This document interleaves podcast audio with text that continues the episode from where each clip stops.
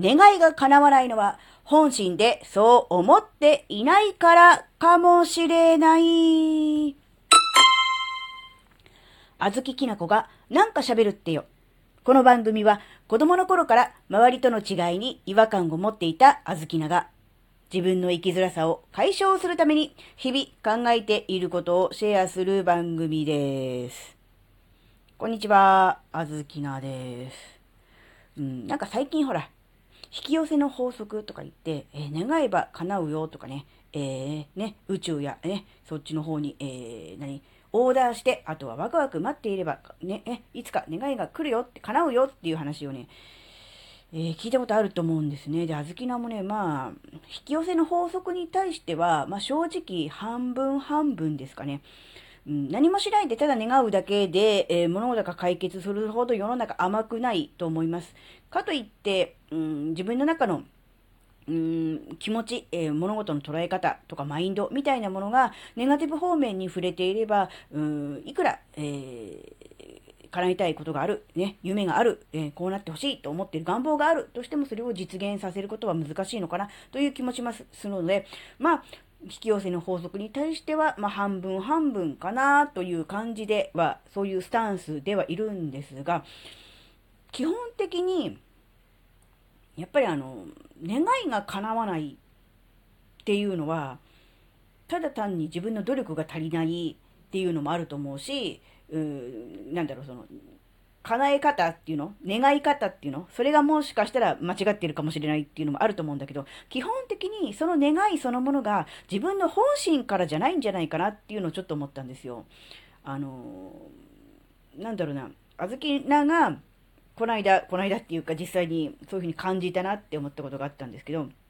自分の中では、うん、こうなってほしいなとか、こうなったらいいのになっていう、まあ、願い、思いのようなものあったんですけど、それは、えー、叶いませんでした。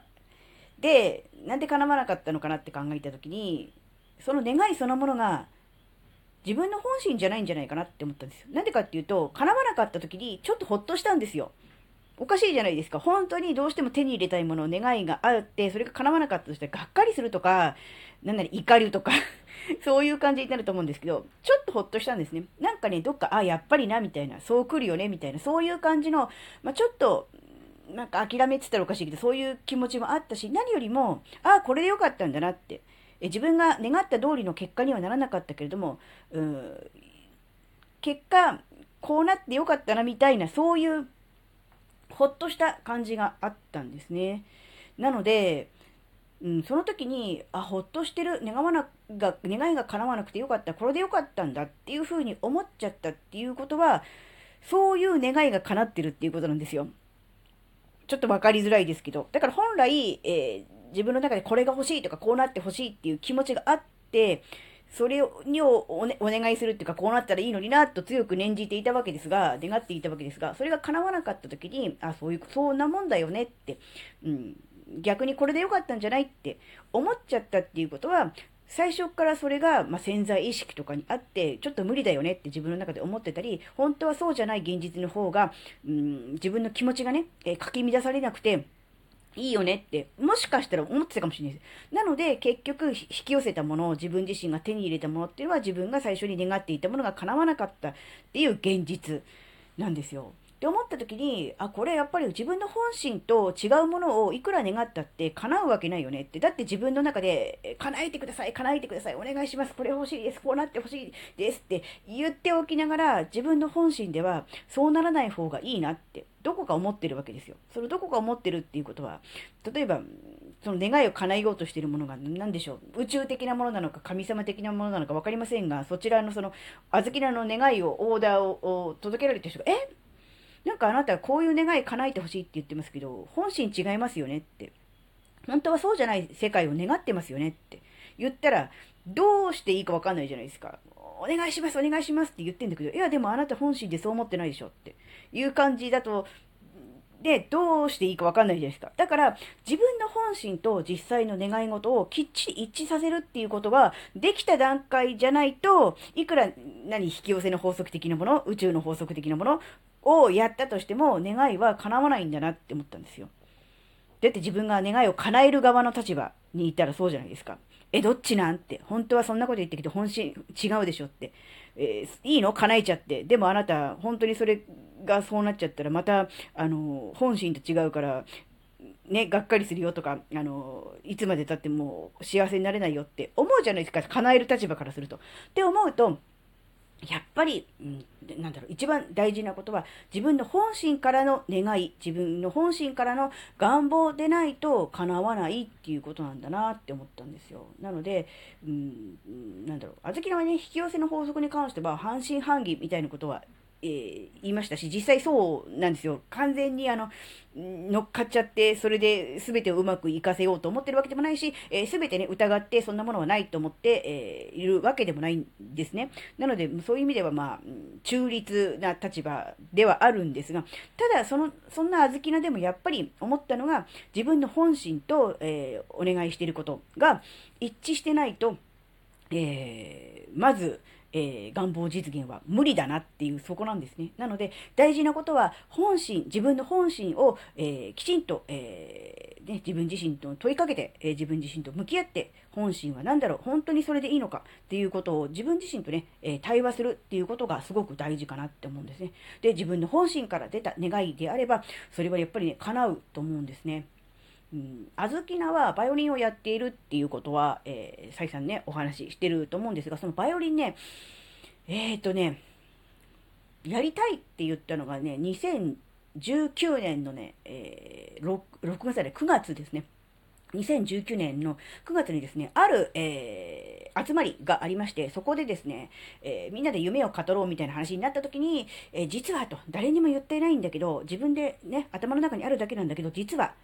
この場だから言うけども、えー、あずきなはバイオリンをやりたいという話をね、生まれて初めて、えー、口に出しました。えー、ですが、えー、あずきなが住んでいるのは地方なので、え、バイオリンの教室がないんですね。で、近隣のバイオリン教室を調べたんですが、え、車で2時間近く片道かかると。で、レッスン代も1ヶ月あたり、え、2万円以上かかるようであるので、ちょっと難しいなっていうことで、え、バイオリンやってみたいんだけど、うーん、ちょっと今の状況では難しいんだよね、みたいな話をね、したんですよ。その半年後、2020年の、え3月にですね、地元の、え新聞の記事にですね、えで、オーケストラを結成しますと。で、つきましては、えー、バイオリンのレッスンを始めます。なので、えー、おとも大人から子供まで、えー、初心者、まるっきり未経験者の人から経験者まで、広く、え市民の方にね、えバイオリンを弾きたい人を募集しますので、えね、応募してくださいというような記事が載りました。